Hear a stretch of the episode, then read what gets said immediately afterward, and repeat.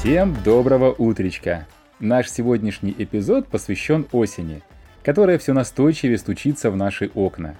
И как только небо окончательно закроет тучи и зачастит холодный серый дождик, провизоры в аптеках начнут предлагать нам купить витамины. Мол, это укрепит наше здоровье и повысит наш иммунитет.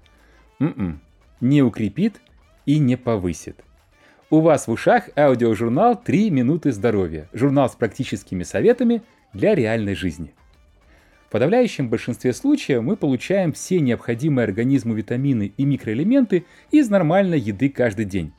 Даже в известном рассказе Джека Лондона «Ошибка Господа Бога» пораженных цингой жителей деревушки спасает не витаминный комплекс, а простая сырая картошка.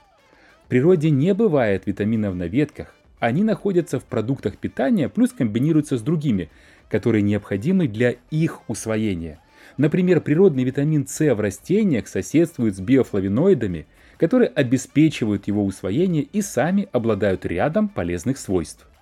Синтетические витамины чаще всего бесполезны, а иногда и наносят вред.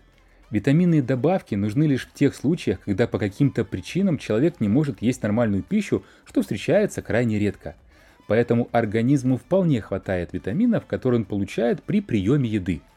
Организм синтезирует витамины сам. Главным образом этим заняты микробы, живущие в нашем кишечнике. Только один вид этих бактерий, кишечная палочка, синтезирует 9 витаминов. Но есть некоторые витамины, которых нам с вами нужно получать побольше. Речь идет прежде всего о дефиците витаминов D, B12, К2, омега-3 ненасыщенных жирных кислот, магний и калий. Витамин D регулирует фосфорно-кальциевый обмен, улучшает свертываемость крови, регулирует артериальное давление и работу сердца. Он необходим для функционирования щитовидной железы и профилактики онкологических заболеваний.